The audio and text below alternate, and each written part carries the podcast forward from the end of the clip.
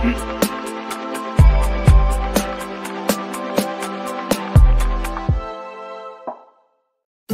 firmy, malé kousky. Investujte do frakčních akcí. Již od 10 euro. Tak přeji dobrý večer, eh, vítám vás na, strí, na streamu brokera F, eh, XTB, pardon, ne FX, tak zasedání Americké centrální banky. Uh, teď první slovo, hned jsem to pokazil, kluci, tak nevím, jak to dneska bude. Každopádně mé jméno je Jiří Tileček a vítám tady také uh, dva dnešní hosty, kterými jsou Honza Berka, šéf-redaktor z Rockland 24 a také kolega analytik Štěpan Hájek. Panové, hezký večer vám přeju. Hezký večer všem, díky za pozvání. Tak doufám, já že jste tak natěšení, natěšení na, na to, co dneska, dneska bude jako já.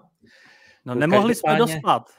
No, ale a, až, a ještě vydržet ten den do večera, že jo? No to je, je to náročný. Od včerejška jsme napjatý úplně. Tak uvidíme, no. Včera máme za sebou inflaci ve Spojených státech, dneska, dneska teda ten FED, ta inflace už mohla mnohé napovědět, ale také nemusela. To se ještě, o tom se určitě s klukama pobavíme. Každopádně máme tady 10 zvýšení sazeb v řadě z pera americké centrální banky a to 11. Eh, není vůbec jisté, takže můj první dotaz na Honzu je o tom, jestli dneska bychom se mohli dočkat dalšího zvýšení, nebo je to úplně mimo. Já si myslím, že to očekávání trhu se nakonec vyplní. To znamená, že nám tady Fed doručí stabilitu sazeb na druhou stranu dokážu si představit i argumentaci uh, založenou na tom, že by opravdu hike v nějakých 25 bazických bodů mohl přijít, ale myslím si, že to na koho nakonec bude spíš jako menšinový názor, uh, že převáží taková ta umírněnější skupina centrálních bankéřů, která nebude mluvit o nějaký úrokový pauze, ale bude mluvit o nějakým, o nějakým skipu, o nějakým čase navíc, aby bylo, aby bylo možné vyhodnotit ten vývoj americké ekonomiky s ohledem na trh práce, inflaci a hmm. podobně. Tak ono se píše o tom hawkish skipu, s tím, že by teda to zvýšení nemuselo přijít, ale ten zkaz by mohl být jestřábí, tak, tak uvidíme, jestli tohle je takový všeobecně rozšířený názor před tím dnešním zasedáním. Uvidíme, jestli se vyplní. Štěpáne, co čekáš ty ode dneška? Čekám bohužel úplně to stejné, co vlastně čekáme všichni ostatní a čeká to i ten koncenzus. Eh, asi si myslím, že bankéři dali jasně najevo za ty poslední týdny a připravili ten trh na to, že jako přijde ta pauza teďkon, ale zase se přidám ještě Gonzovi, protože myslím si, že vlastně přijde možná nějaká jako lehce, dalo by se to možná vnímat, nebo bude se to dát vnímat možná lehko lehce, nějaká jestřávý retorika, takže vlastně options are open, takže nějaký potenciální hike určitě je ve hře na tom dalším zasedání. Mhm. Já bych tady možná klidně jako vypustil slovíčko lehce je střábí. Naopak ono, to poselství, ta retorika musí být pořád je střábí, protože jako kdyby nebyla, tak samozřejmě ten FED jako uh, se dostane do pozice, ve který být nechce. Na druhou stranu, jako já pořád, jako když se budeme bavit o nějakých těch možných scénářích, tak já tam prostě dokážu najít, dokážu tam najít jeden scénář, který bude v sobě obsahovat ten hike u těch 25 bazických bodů. A myslím si, že i s ohledem třeba na ty podmínky financování, které teď nějakým způsobem stagnujou, tak eh, by to Fedu mohlo celkově pomoct, ale zase bylo by to vykoupený mnohem větší nestabilitou, nějakou větší volatilitou trhu, protože by to bylo celkově překvapení. Mm-hmm. No a tak Podělíš se s námi o ten scénář? No, eh, přesně na to. Děkuji, že se ptáš. Hele, uh, když se podíváme, podíváme na ten celkový výkon eh, americké ekonomiky, tak co my vidíme? Vidíme, že ten začátek roku byl na to čekávání silnější, vidíme, že tady trh práce zůstává výrazně napjatý, vidíme zároveň, že sice celková inflace klesá, jádrová taky šla trošičku víc dolů, ale na druhou stranu eh, je tam vidět, že je mnohem víc persistentní. Vedle toho, a to jsem si všimnul teď, teď hlavně u některých uh, ukazatelů, ukazatelů, jako jsou třeba spotřebitelský inflační očekávání, ať už se bavíme o těch, který uh, vychá, reportuje v rámci průzkumu New Yorkský Fed, anebo v rámci eh, toho průzkumu Michiganské univerzity, tak v tom střednědobém rámci a i v tom dlouhodobém rámci se nám tyhle ty očekávání amerických domácností postupně šplhají na jako mm, lehce vyšší, vyšší úrovně, který, který třeba u toho desetiletého inflačního očekávání podle Michiganu už je v podstatě na 3%. Což jako není úplně nic hroznýho. Na druhou stranu my si musíme položit jednu zásadní otázku, proč se tohle děje. A já tam vidím jako, vidím tam variantu, že se to děje proto, protože inflace zůstává zakořeněná, zvlášť ta hmm. jádrová. Hmm. A čím delší dobu tenhle ten stav trvá, tak tím pádem ty spotřebitelé, ty domácnosti s tou vyšší inflací začnou počítat a začnou to promítat do těch svých očekávání a potažmo pak samozřejmě i do toho, i do toho svého do toho svýho chování. Což si mm-hmm. myslím, že jako by byl jeden z těch teoretických argumentů, zvlášť jako nejvíc jestřábí skupiny v rámci Fedu, která by řekla, OK, vidíme tady tenhle ten stav, uh, my si myslíme, že bychom měli ty sazby ještě zvýšit a vyslat tak nějaký signál. Protože těch 25 bazických bodů, to jako není už frontloading, to je spíš takzvaný fine tuning, kdy se ta měnová politika ladí a ten signál sám o sobě, zvlášť když ho ten trh nečeká, bude mít mnohem větší dopad právě třeba s ohledem na ty podmínky financování. Takže já si myslím, že pokud bychom se dočkali toho, že sazby půjdou nahoru, tak uh, by uh, Fed dal jasně najevo, že teda jako rozhodně pořád sleduje tu inflaci, nehledě na to, že trendově to jde jeho směrem. Mm-hmm. Honzo, a možná, jak by se potom třeba vyrovnal s argumentem, že ta inflace jde skutečně rychle dolů, jo? pokud se podíváme, alespoň teda ta standardní, já teda vím, že ta, ta jádrová zase tak moc jdou nechce, ale v zásadě už na tom červencovém zasedání tak už budou známa inflační čísla za červen a tam se zku, zku, eh, opět čeká jako výrazný skok někde k 3,2%. Jak třeba za této události potom jako vysvětlit, že ještě prostě ty sazby by měly být jako zvýšeny, jo? Já jestli, si myslím, jestli tam že... jo, promiň. tu pravděpodobnost prostě toho čer, červencového zvýšení, když teda eh, by to zvýšení teďka nenastalo v červnu. Hele, jako uh, celková inflace super. Já si myslím, že uh, když se podíváme na to rozložení, které složky přispěly k tomu, uh, tomu vývoji celkové inflace, tak to je prostě všechno jasně za cenama energií což je jako dobrý mhm. pro tu centrální banku. Na druhou stranu to je složka, která je volatilní a přece jenom každá měnová autorita sleduje především tu jádrovou inflaci. Tady si myslím, že ta transparentnost Fedu mohla být mnohem víc akurátní. Fed měl klást důraz na to, že sleduje především tu jádrovou inflaci. Protože když by tohle to dal jasně najevo, výrazně se vymezil, výrazně dal prostě trhu návod, sledujeme hlavně tu jádrovou inflaci, tak by tím pádem to potenciální zvýšení na tom dnešním zasedání si myslím bylo jasně a bez problémů vyargumentovatelný. Mm-hmm.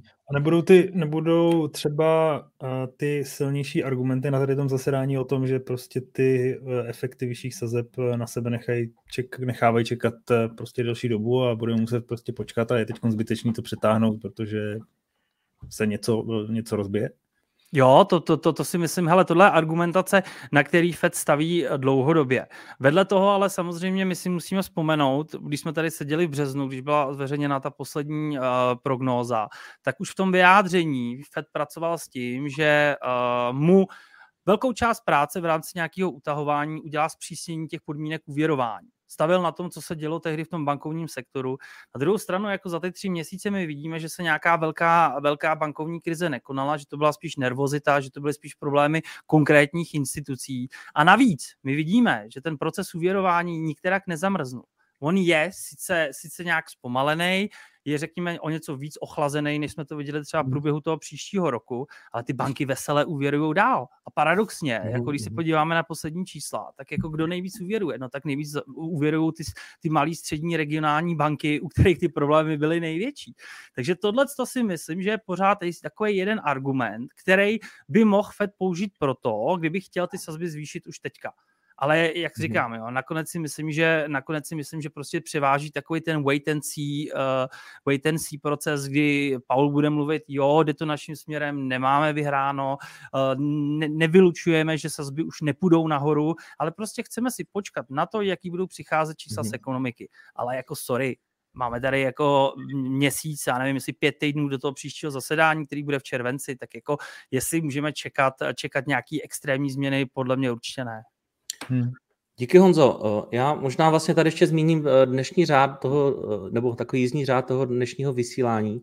Jednak v 8 hodin bude standardně zveřejněn ten základní statement, budou zveřejněny také nové projekce, naposledy jsme je měli tuším v březnu, a ještě budou zveřejněn ten, ty dočarty, takže tohle to všechno si tady po té 8 hodině projdeme a počkáme si také ve 20.30 na tiskovou konferenci J. Paula, a tu si nějakým způsobem budeme zase tady s pomocí Bloombergu snažit okomentovat. Každopádně to, co ještě vidíte před sebou, tak tady aktuálně máme tu pravděpodobnost toho, že by mělo dnes dojít ke zvýšení sazeb podle Eh, podle futures na právě na tyhle ty sazby a máme tady aktuální číslo nějakých 8%, takže skutečně dneska to absolutně není o tom, jestli ty sazby eh, by eh, prostě vzrostou nebo ne. Naprostá většina sázek je na to, že, že nevzrostou a pokud by se tak stalo, tak by byly skutečně, byl to bylo největší překvapení možná za poslední roky. Takže Jirko, můžu, můžu tě určitě. poprosit o jednu věc. Hele, zkus tam, jak máš pricing date, zkus tam dát, zkus tam dát ten březen. Mm-hmm. Zkusme tam dát březen, ať vidíme, jak schválně... No, dej tam tak 15. No, no, no, no, tohle to je, dej tam, no, jak zavřeli, tak... Z 13. zavřeli signature. No jo, tak... je tady jasně vidět, je tady jasně vidět, pokl- že jo, ten posun eh, právě té, té křivky ve směru toho, že eh, ještě v březnu se tušilo nebo doufalo, nebo jak to říct, prostě eh, předpokládalo se, že na konci roku tak nám ty sazby prostě v té druhé polovině roku budou klesat, dostanou se někde Eh, na kolik tady máme 4,2 eh, Pokud se podíváme na, na, ten dnešní, eh, na ten dnešní odhad, tak ke konci roku už tady máme v podstatě stagnaci, takže to, to je ten velký posun, co, který jsme si přešli od března. Je vidět, že ta nálada na tom trhu se vrátila zpátky do té doby zhruba před tou Silicon Valley Bank mm, mm, a mm. myslím si, že i od té doby se poměrně docela dobře sladily i ty predikce Fed a trh, protože od začátku roku, co jsme viděli? My jsme tady viděli jeden velký rozchod, Fed říkal, hele, my prostě sazby letos zvyšovat, snižovat nebudeme. Fed viděl v jednu chvilku dokonce, že by to mohlo být sníženo o víc než 75 eh, bazických bodů ve druhé polovině letošního roku. No a teď najednou už se postupně ten trh naladil mm. přesně na tu vlnu, kterou Fed chtěl, což si myslím, že je pro něj, pro něj eh, jenom dobře a důležitý v tomhle ohledu bude, aby to vydrželo. Štěpáne, napadá mi ještě pobavit se teďka před tím zveřejněním statementu o reakci trhu. Máš tam nějaké grafy, nebo mám ukázat tady svoje? Nemám to připraveno, takže jestli to, Dobré, máš já, tak já to tady jenom si přetáhnu. A uh, má otázka na tebe je, co, od, co dneska čekáš? Jakou, jakou reakci na trhu bychom mohli čekat?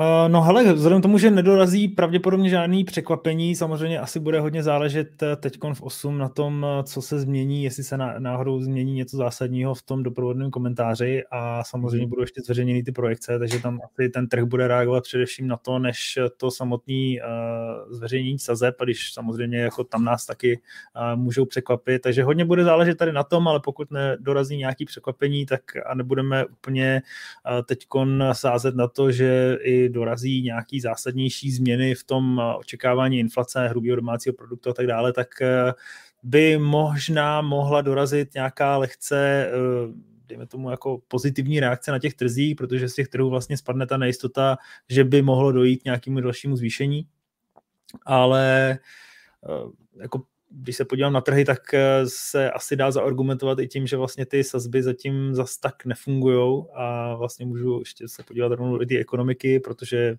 eh, když se podíváme na Nasdaq, S&P, tak vlastně nový bíčí trh eh, obnovuje se nebo oživuje se vlastně housing market, takže nemovitosti, ceny nemovitostí začínají růst, začínají zase, zase začínají růst ty bidding procesy ve Spojených státech, mm-hmm. které byly víceméně po celou dobu eh, roku 2022 zamrzlý, stejně tak eh, mírně klesají vlastně tržní cen, eh, výnosy, z, hypoteční výnosy, takže a reální úrokové sazby vlastně nejsou ani na zas tak restriktivních úrovních, jako byly v nějakých těch předchozích cyklech, takže uh, úplně nefungují možná uh, ty vyšší úrokové sazby, čekáme teda, jestli začnou nebo ne.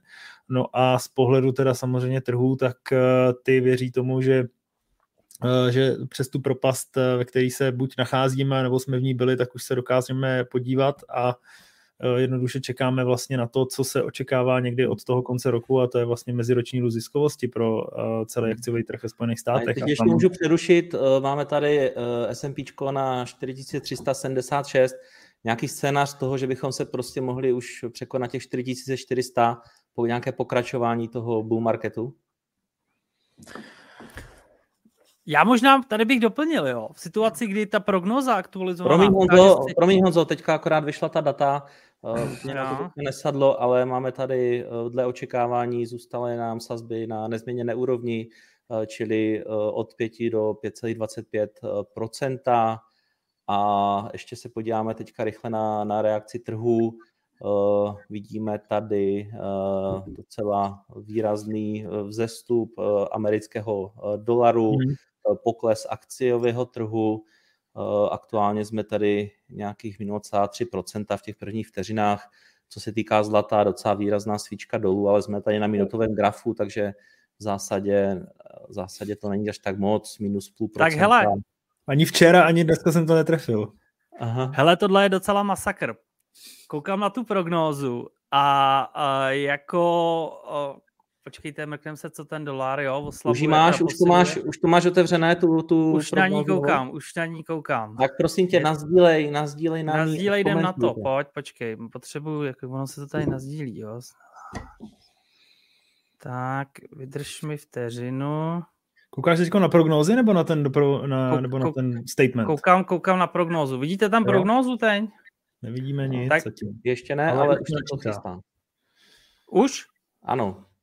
Tak, hele, Přesně dle očekávání. Když se podíváme na, na ten výhled, eh, výhled eh, reálního HDP, tak tady se potvrzuje, že Fed eh, staví na tom, co ukázala ta revize a ta ukázala mnohem silnější, silnější výkon. Hmm. Takže my tady máme poměrně výraznou revizi směrem, směrem vzhůru, co se, týče, co se týče toho letošního růstu, co se týče toho zbytku roku, nebo respektive zbytku toho prognozovaného horizontu, tak to jsou spíš jako minimální, minimální změny.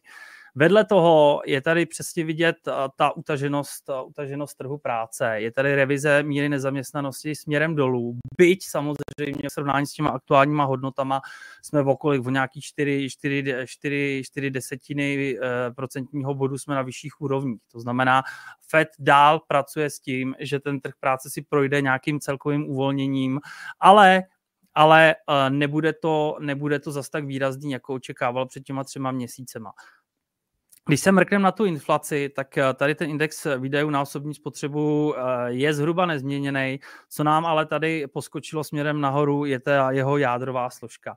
A myslím si, že i ty tři desetiny takhle směrem nahoru jsou poměrně dost.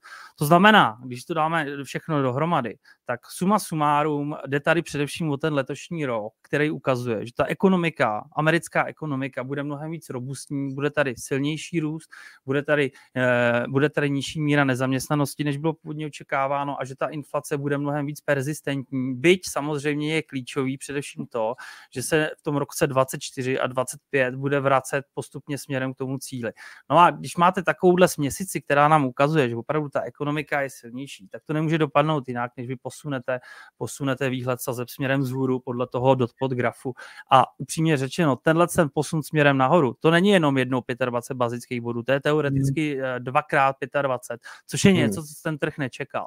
Takže já si myslím, že tohle je poměrně výrazný jestřávý poselství, který nám ale automaticky nahrává na to, že teda opravdu ten červenec s 25 bazickými bodama je ve hře, zůstává ve hře a pak se ukáže, jestli, jestli bude potřeba víc, anebo jestli, jestli nakonec eh, ty sazby s ohledem na nějaký ten lak toho propisu budou stačit nebo ne. Mm-hmm. Honzo, možná někdo, kdo, kdo se tak neorientuje prostě toho, tomu, jak jsi to komentoval, kdybys tam měl vypíchnout ten nejdůležitější bod toho, proč, eh, proč si myslíš, že prostě ty sazby ještě mají před sebou další, eh, další růst. Na to čekávání silnější ekonomika a persistentní jádrová inflace a relativně dost utažený trh práce, který se ale projde nějakým uvolněním. Ale musíme pracovat s tím, že prostě ty hodnoty, na kterých jsme byli teď, teď v těch posledních měsících, to byly jedny z těch nejnižších úrovní míry nezaměstnanosti vůbec v rámci jako několika dekádní historie americké mm. ekonomiky. Takže tady Fed musí jednat dál, protože tady pořád existuje to riziko, o kterým já jsem mluvil na začátku, a to je to, že prostě ta inflace nepok neklesne dolů tak rychle, jak by bylo potřeba. A čím díl bude nad úrovní toho inflačního cíle, tak tím je tady větší riziko toho, že se to pak projeví v těch inflačních očekáváních a to je prostě konečná. V tu chvilku jako ty musíš zasahovat a už by to nebylo pravděpodobně jenom o těch 25 bodech, ale muselo by to být mnohem víc a zase bychom se vrátili do takového toho scénáře loňského roku, který by jako s ohledem třeba na dopady na trhy opravdu už byl vošklivý.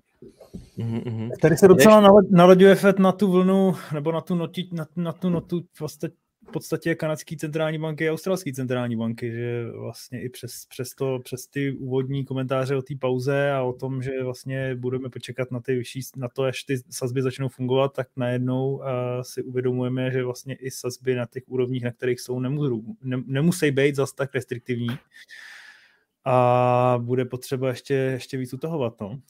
Hele, já možná tady, jako kdybych se měl Paula zeptat, tak tu mám hned jednu otázku. Proč oni v podstatě při této prognóze nejednali hned? Proč prostě ty sazby nezvýšily? Proč tam dávají jako ten měsíční, měsíční jako tu hmm. měsíční prodlevu, protože jako přece s ohledem na to, co oni čekají, tak to úplně nedává smysl. Tak by dávalo smysl pokračovat v tom nastaveným, hmm. nastaveným, nastaveným uh, režimu. Na druhou stranu, jo, OK, asi možná tam bude hrát roli uh, ten fakt, že prostě uh, trh věděl, co trh, teda Fed věděl, co trh čeká a nechtěl, nechtěl hned jít prostě all in, že by ukázal tuhle prognózu a rovnou zvýšil sazby. Spíš možná zvolil, řekněme, jako v úzovkách menší zlo a to je přes tu prognózu a pravděpodobně přes tu rétoriku, přičemž ty sazby prostě bude, bude upravovat až v těch dalších, v těch dalších měsících. Štěpáne, ptal jsem se tě na, eh, na S&P před tím zveřejněním, jestli těch 4400 je reálný, ale zatím jsme teda akorát na těch 4350 bodů, zatím pořád tam to jde dolů. Takže to poselství je asi, jak nám ukazuje Honza, tak je, je výrazné. Já jsem si tady ještě eh, právě srovnal eh, ty dva statementy, ten, ten březnový a ten aktuální. Úplně jsem tady ještě ty červené jsou samozřejmě změny v těch statementech, tady nevidím něco, něco výrazného, takže v zásadě v zásadě tady asi nej, nejsou nějaké ty, ty změny, nebo tady, tady nevzniklo něco, na, na co by ty trhy měly nějak výrazně reagovat. Eh, Ale já tam vidím teda něco. Ano, já tam teda něco vidím, jo. Hele, eh, když se na to podíváš na ten druhý odstavec, tak v tom druhém odstavci tam opět jsou zmíněny ty, ty víc utažený, utažený úvěrové podmínky pro domácnosti a pro firmy. A to znamená, to znamená, že i přesto, že v podstatě to uvěrování dál běží, jo, že se některak výrazně nezastavilo, že se některak výrazně nezamrzlo, tak Fed počítá s tím, že, že v průběhu času v těch nadcházejících měsících bude to uh, získávání dodatečného bankovního financování mnohem obtížnější, složitější a dražší jak pro firmy, tak pro domácnosti. To znamená, to znamená Fed tady pr- pracuje s tím, že, uh, že v podstatě ten bankovní sektor pořád udělá část práce za něj a i hmm. přesto tady poměrně výrazně revidoval výhled sazeb eh, v tom dosavadním roce směrem vzhůru. To znamená, jako když bych to měl jako udělat long story short, tak jako podle mě je tady jako výrazně jestřábý signál, který, který nám říká, že opravdu Fety, přestože trendově ta inflace jde jeho směrem, tak je z ní pořád jako poměrně dost nejistý a rozhodně, rozhodně tady jako nebude vůbec připouštět jakýkoliv debaty o tom, že by ty sazby měly být v letošním roce hmm. snížený. Naopak si myslím, že prostě se posuneme vejš a uh, to hlavní uh, ten hlavní posun směrem k těm nižším úrovním bude pravděpodobně až otázka toho příštího roku, ale samozřejmě v návaznosti na to, jak se bude vyvíjet ta inflace. Jo, Honzo Beru, já jsem se díval na, na ty změny, které jsou červeně, to, co mm. vlastně tenhle ten text, který už tam je, uh, samozřejmě to dávám za pravdu, ale ten už tam jako byl, jo, ten už, to, to už, to už je, není změna oproti, oproti tomu jako březnovému statementu, takže uh, není tam, není tam ta změna, na kterou by tenhle ten trh jako v tomhle tom reagoval. Jo, no, tak jako samozřejmě s ohledem na změnu, ale je to důležitý poselství tohle, to s tím musíme prostě pracovat, no. No ale dává teď perfektní smysl, aby ty trhy po tom bullrunu, a ve kterém se teď jako nacházejí, eh, docela zásadně znejistily, protože vlastně poprvé po několika měsících vlastně dorazila nějaká míra nejistoty ze strany té eh, politiky centrální banky, protože víceméně už se počítalo s tím, že přijde ta pauza a ta pauza vlastně přináší nějakou určitou míru jistoty, že vlastně víme, jakým způsobem a jakým směrem se budou ubírat dál ty sazby a ta měnová politika. No a teď vlastně s tím tím, eh, s tou jako zásadní změnou. Neukázali jsme ten dot chart, ale viděli jsme to vlastně z toho Fed Funds Rate očekávaného na těch 5,6, a že se eh, vlastně pravděpodobně asi posunuli jsme o trochu eh, výše a to je takový jako signál asi toho, mm-hmm. proč by ty trhy neměly a na druhou stranu jako neměli růst, ono eh, asi z krátkodobého pohledu možná to úplně nepod, neopodstatňuje a ne, neargumentuje to pro ten eh, další eh, jako návaz, nebo na ten navazující se růst takovým tempem, jakým jsme rostli teďkon. Na druhou stranu viděli jsme tam vlastně očekávání robustnější ekonomiky, silnějšího trhu práce a tohle to je ve finále ten katalyzátor pro zisky společností. Takže i ve finále tohle to může znamenat že skutečně jako to, co, to, co ten trh očekává, to, eh, to, co vlastně jsou ty EPS, eh, ty zisky na, na akcie, ty estimates, který teď ten trh má naceněný, tak to vlastně ve finále můžeme doručit v nějaký míře. Takže tohleto se tak trochu jakoby bije mezi sebou, na druhou stranu čím vyšší sazby, tak uh, jako tím větší riziko, že, že, že, že se něco rozbije a může to být ve finále i v tom bankovním sektoru, který je stále jako docela dost křehký. No. Mhm.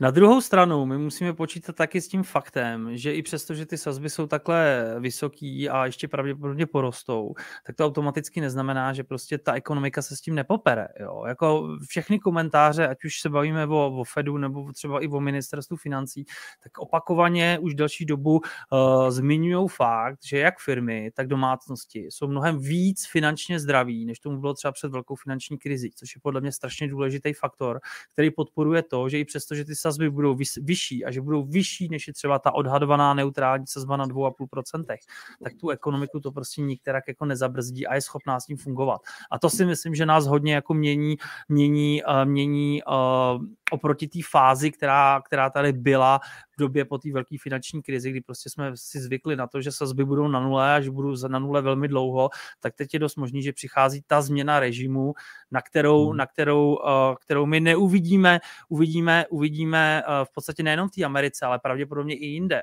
Jo? A já vždycky argumentuji tím stylem, že prostě jakmile zvýší sazby i, i, i japonská centrální banka, tak zem peklo zamrzne a ten hmm. režim je tady jasně potvrzený. No Japonci mají v pátek, ne teda Honzo, že do toho V pátek, skáču. no, jasně, v pátek, no. V pátek jsou Japonci a myslíš si, že třeba i nějaké poselství eh, k tomu zítřejšímu zasedání Evropské centrální banky, že v zásadě, když vidíš, co se děje v tom Fedu, že i Evropská centrální banka třeba ještě bude muset na pilu zatlačit do něco více, než v současnosti čeká? Hmm, sazby musí jít 100% v Evropě ještě dál nahoru, protože tam se děje, tam se děje ta věc, kdy nám odeznívají ty nabídkové inflační tlaky, ale o to víc tam posilují ty poptávkový, což je samozřejmě pro tu, pro tu centrální banku hůř a oni o tom ví, ví o tom, co se děje na trhu práce, ví, jaký je mzdový vývoj a myslím si, že ten koncenzus v té radě guvernéru je jasně nastavený, že prostě sazby musí dál nahoru.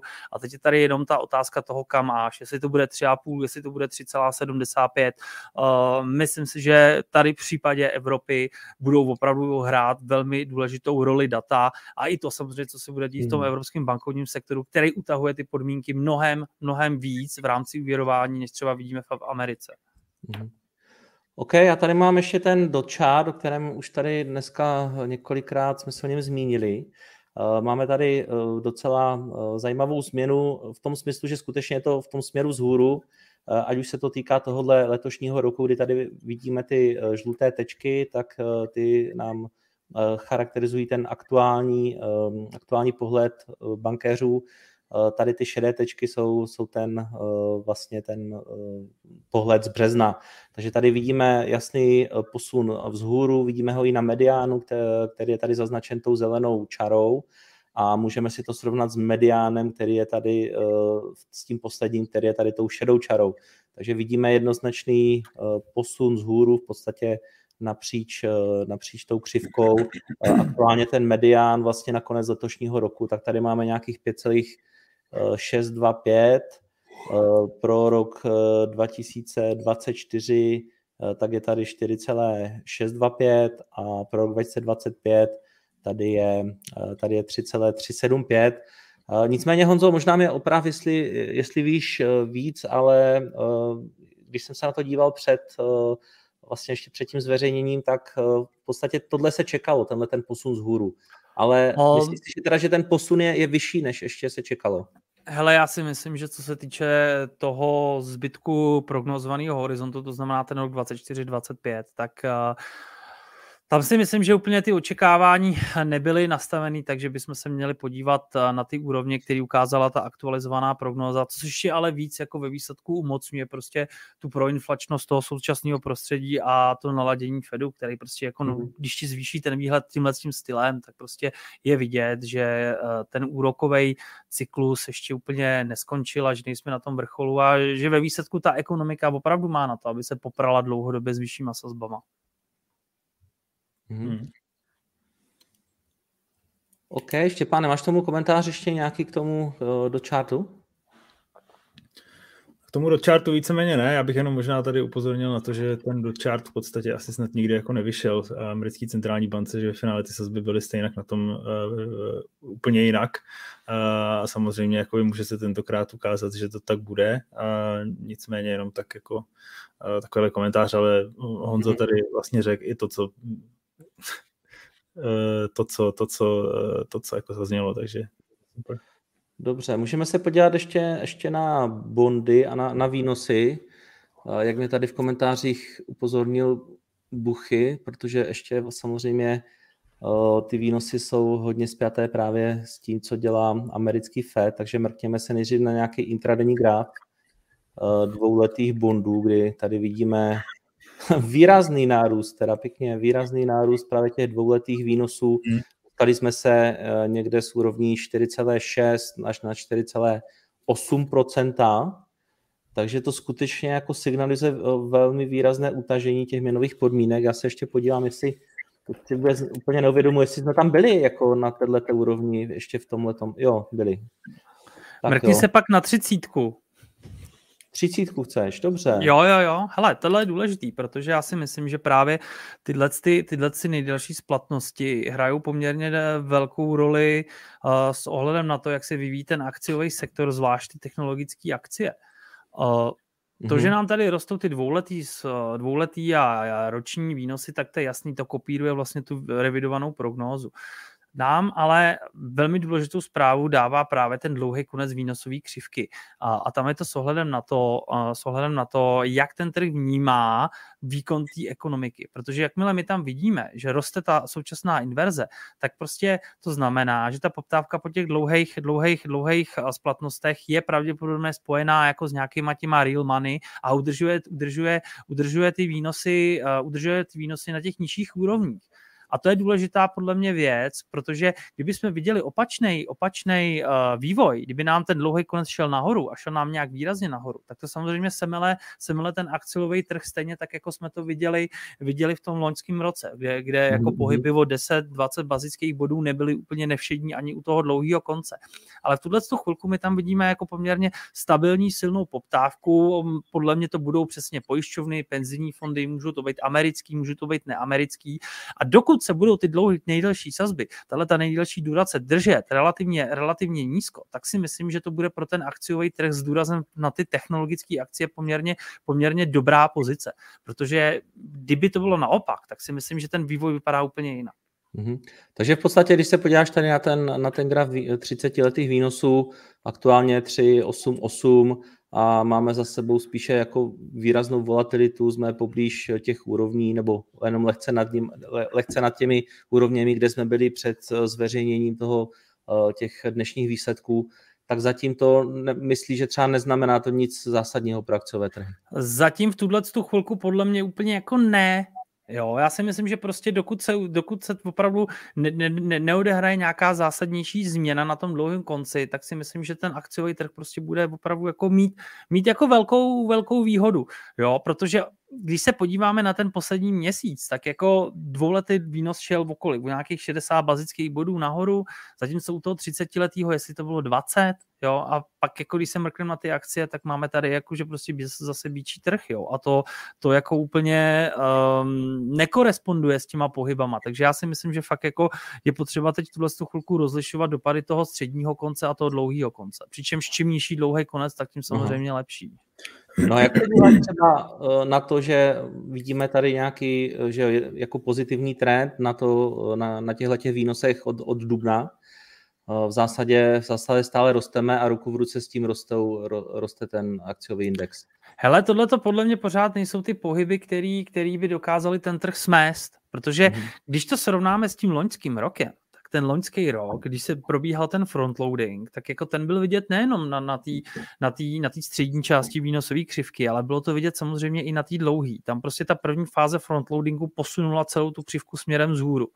A jakmile se to posouvá celý směrem vzhůru výrazně, jo, tak tím pádem samozřejmě ten trh jako na to reaguje mnohem, mnohem, mnohem citlivěji. Mm-hmm. Teď už my víme, že ta fáze frontloadingu je za náma, že jsme v té fázi, kdy se prostě uh, ta centrální banka soustředí na to jemné ladění té měnové politiky. A i přesto, že prostě jsme se dostali takhle o něco vejš, tak prostě ta ekonomika dokáže tyhle ty vyšší sazby ustát. A nemá to tak výrazný, výrazný vliv, jako když prostě nám tyhle ty 30 letý dluhopisový výnosy rostly o 30-40 bazických bodů během několika málo dní. A řekl bys třeba, že je nějaká úroveň, která už by byla pro ty akciové trhy nebezpečná? Například, a... kdybychom se z těch 3,9 dostali na, na 4,2 během, eh, řekněme, jednoho, dvou měsíců, byl by to už jako větší problém pro ty americké akcie? Já, já si myslím, že tam nemusí hrát úplně nutně roli nějaká úroveň. Eh, ten trh podle mě je nejvíc citlivý na to, jak rychlej a intenzivní ten posun je. Hmm. Což jako vzhledem k tomu, že prostě těch 20 nebo nějak kolik méně než 20 bazických bodů za ten poslední měsíc bylo fakt jako rozloženo do těch 4-5 týdnů, tak jako to není zase tak nic, nic, eh, nic hroznýho, jako kdyby se to stalo během dvou dnů. Takže to bylo hrozně zajímavý, zase bylo hrozně zajímavý někdy ve 2018, kdy vlastně na začátku roku jsme se dostali na ty 3% uh, u desetiletého výnosu a najednou to byla jako úroveň, na který jsme hrozně dlouho nebyli a všichni byli vylekaný. Uh, potom se začalo zase spekulovat o tom, že prostě FED do toho nějakým způsobem zasáhne, protože se to zase projevovalo samozřejmě, nebo uh, bylo cítit, že se začíná zvedat inflace. No a najednou jakoby kombinace vlastně tý, rostoucích, těch rostoucích rokových sazeb a vlastně zase toho výnosu, který se dostal zase znovu někdy ke konci roku, myslím, že to bylo 2,18 nad ty 3%, bylo to 3,3, 3,4, tak vlastně jenom to samotný stačilo k tomu, aby ten trh to jako extrémně vylekalo.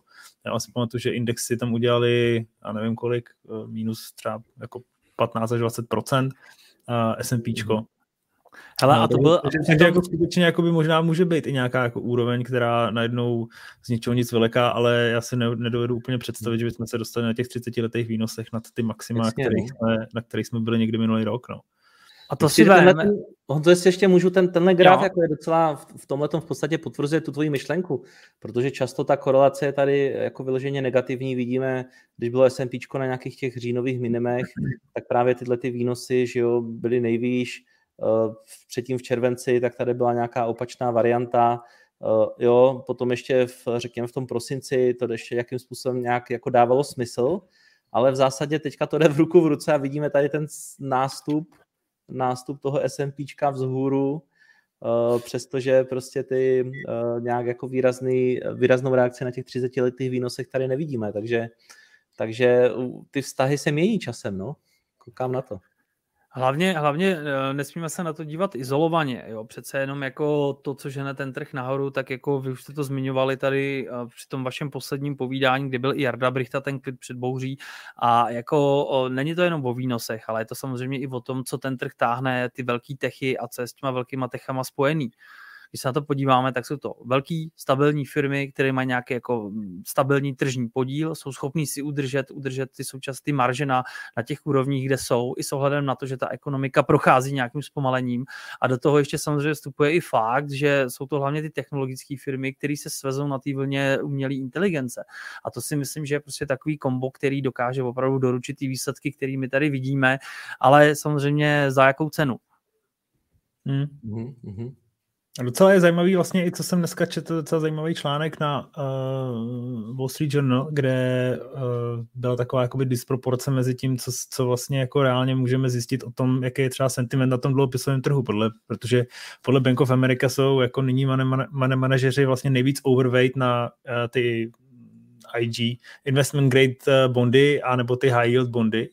Uh, podle jako COT jsme zase nejvíc short v historii a podle JP Morgan uh, dotazníku mezi money manažerama jsme zase nejvíce long od roku 2019. Takže jako takhle moc jakoby rozdělený a těžce definovatelný, definovaný nebo definovatelný je vlastně jako ten trh s těma, s těma státníma dluhopisama teď. Je to hlavně důležitý, aby se nám tady nezopakovala ta situace, kterou my jsme viděli někdy na přelomu třetího a čtvrtého kvartálu loňského roku, kdy prostě ta likvidita toho trhu byla opravdu špatná, ale to souviselo, souviselo s tím, že prostě tam jako převažovala ta prodejní strana, která se odvozovala od toho frontloadingu Fedu. Teď jsme v té jiné situaci, teď do tohohle trhu mnohem víc promlouvá právě ten makroekonomický výhled, ten delší makroekonomický výhled a myslím si, že když se podíváme historicky na ty, na ty úrovně, kde jsme zvlášť na, tý, na, tý, na, na tom delším konci, tak já si myslím, že prostě pro takový ty instituce, které jsou založené na tom investování do malého rizika s nějakou, s nějakou delší splatností, tak pro ně jsou ty hodnoty prostě hrozně moc sexy. Ale Honzo, a nezaregistroval si teď někdy, já teď nevím, kde to bylo, myslím, že to bylo tak měsíc a půl zpátky, kdy ministerstvo, ministerstvo financí vlastně zveřejnilo nějaký statement toho, že plánují ke konci roku nějak potenciálně nějaký uh, QE, nebo... Já, ono, a ne, to není QE, ale vlastně QE. Zpět, jakoby buybacky, nebo buybacky. Jo, eh, jo, hele. Jo, těch to buybacky. Jo? Jsou no, to normálně jako buybacky, aby zlepšili likviditu, ne? Nebo... Ale jsou to buybacky, je to, je to něco, já už jsem o tom psal historicky přes několika měsícema, kdy se o tom začalo mluvit a právě v souvislosti s tím, že ta likvidita dluhopisového trhu šla do kopru. Tohle je spojený eh, s jednou eh, důležitou věcí a to, že samozřejmě na tom dluhopisovém trhu se nám tady setkávají eh, různý typy dluhopisů. Jsou to ty, které jsou starší, ty emise, těm se říká takzvaný off the runs. U nich je ta likvidita zákonitě výrazně nižší, protože ten trh samozřejmě dává přednost spíš těm, těm mladším vozovkám dluhopisům, které jsou jako nově emitovaný a to jsou takzvaný on the runs. No a jakmile ti tady prostě vzniká situace, kdy ta poptávka ti převažuje u těch jako mladších dluhopisů, zatímco u těch starších je nikdo nechce, tak ono ti to celkově působí na tu likviditu, která se zhoršuje, zhoršuje, zhoršuje. A to pro ten trh, jelikož je extrémně důležitý, každý dluhopisový trh je prostě stavební kámen ekonomiky, tak jako um, ty potřebuješ tu likviditu zlepšit. No a jak to udělat? No tak jako v tomhle případě se nabízí právě ta varianta, kterou my už jsme viděli historicky, snad tuším 2.11, a to právě ve stylu toho, že ministerstvo financí bude emitovat krátký pokladniční poukázky, aby získalo prostředky na nákup těch, těch emisí delší splatností, které jsou ty takzvané off the runs. To znamená, jsou to ty dluhopisy, které jsou starší, ale ta likvidita je u nich horší, protože v podstatě ta poptávka soukromého sektoru tam není. Tak v podstatě tohle je styl, který, kterým by svým způsobem ministerstvo financí řídilo výnosovou křivku. I když by to nebylo úplně to samé, co třeba my vidíme v případě japonské centrální banky, ale celkově by to mělo přispět ke zlepšení a, e, tý, toho fungování dluhopisového trhu, což je prostě v tuhle chvilku, hmm. chvilku naprosto hmm. klíčový. Pánové, je evidentní...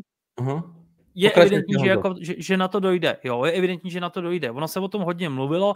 Ministerstvo financí si dělalo průzkumy mezi primárníma dílerama, protože tohle se týká primárních dílerů především, protože to je ten styčný bod mezi, mezi, mezi, mezi ministerstvem financí a dluhopisovým trhem, potažmo teda to tím tou soukromou sférou, tak u nich si dělalo, u nich si dělalo, u nich si dělalo průzkumy a evidentně z těch průzkumů vychází, že ty primární díleři budou za to ve výsledku jedině rádi, protože oni se zbaví, zbaví se dluhopisů, který v tom roce 22 jim zatěžovali, zatěžovali bilanci, protože jim zůstávali, zůstávali jim v portfoliu, nemohli se jich zbavit a v podstatě de facto s ohledem na ten úrokový cyklus, na to zvyšování úroku jim z toho plynuly nejenže ztráty dodateční, protože ty ceny těle těch bondů klesaly, ale vedle toho samozřejmě z toho plynuly i nějaký regulatorní požadavky ohledně, ohledně rezerv a podobně.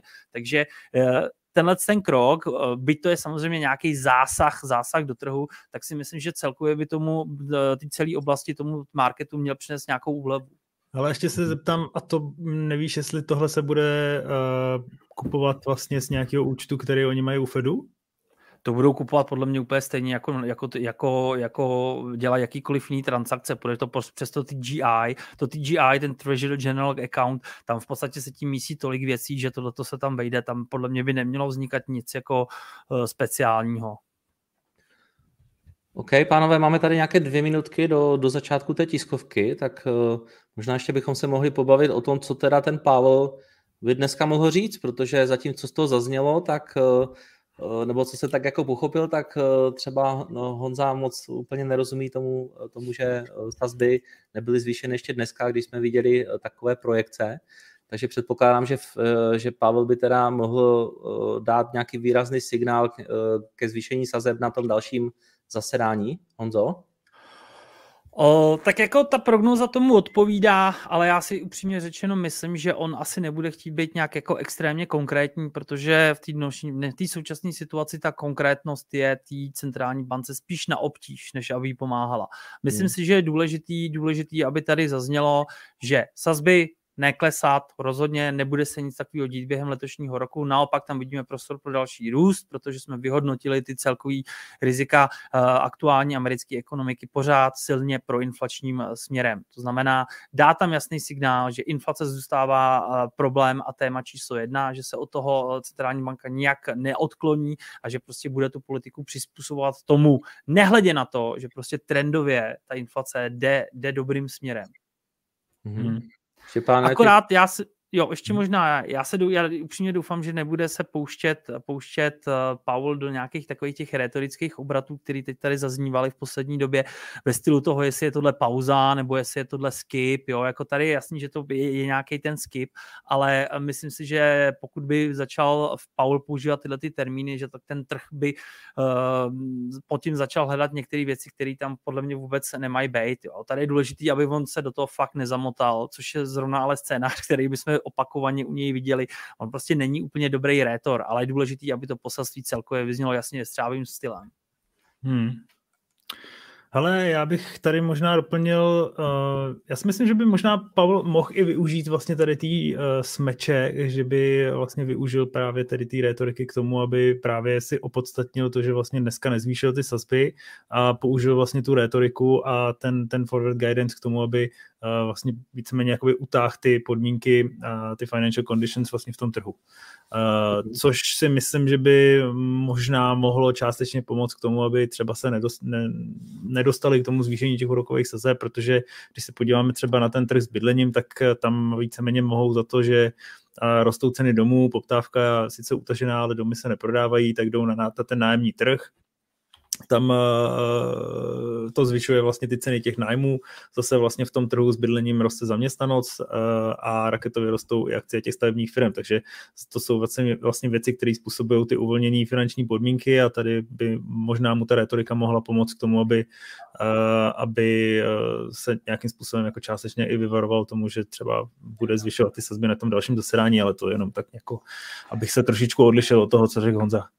Ještě je tady důležitý, jo, a, a na to je potřeba pamatovat vždycky, nehledě na to, jestli jde o tohle nebo nějaký jiný zasedání. Dotplot graf není závazný. Jo. Dotplot graf je prostě jenom nějaký, nějaký graf, který ti reflektuje pohledy jednotlivých centrálních bankéřů a ten výstup pak jako hledí na tu většinu. Jo, to si myslím, že je prostě naprosto důležitý. Takže i to, že eh, ten medián eh, výhledu pro letošní rok ukázal 5,6, tak my se na to ve výsledku nemusíme vůbec dostat.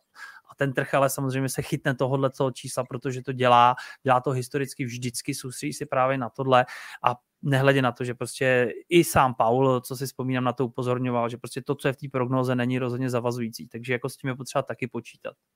Mm-hmm. OK, uh, Pavel už tady vidíme, že začal mluvit. Každopádně jsou to takové ty úvodní poznámky, takže zatím asi nic zásadního.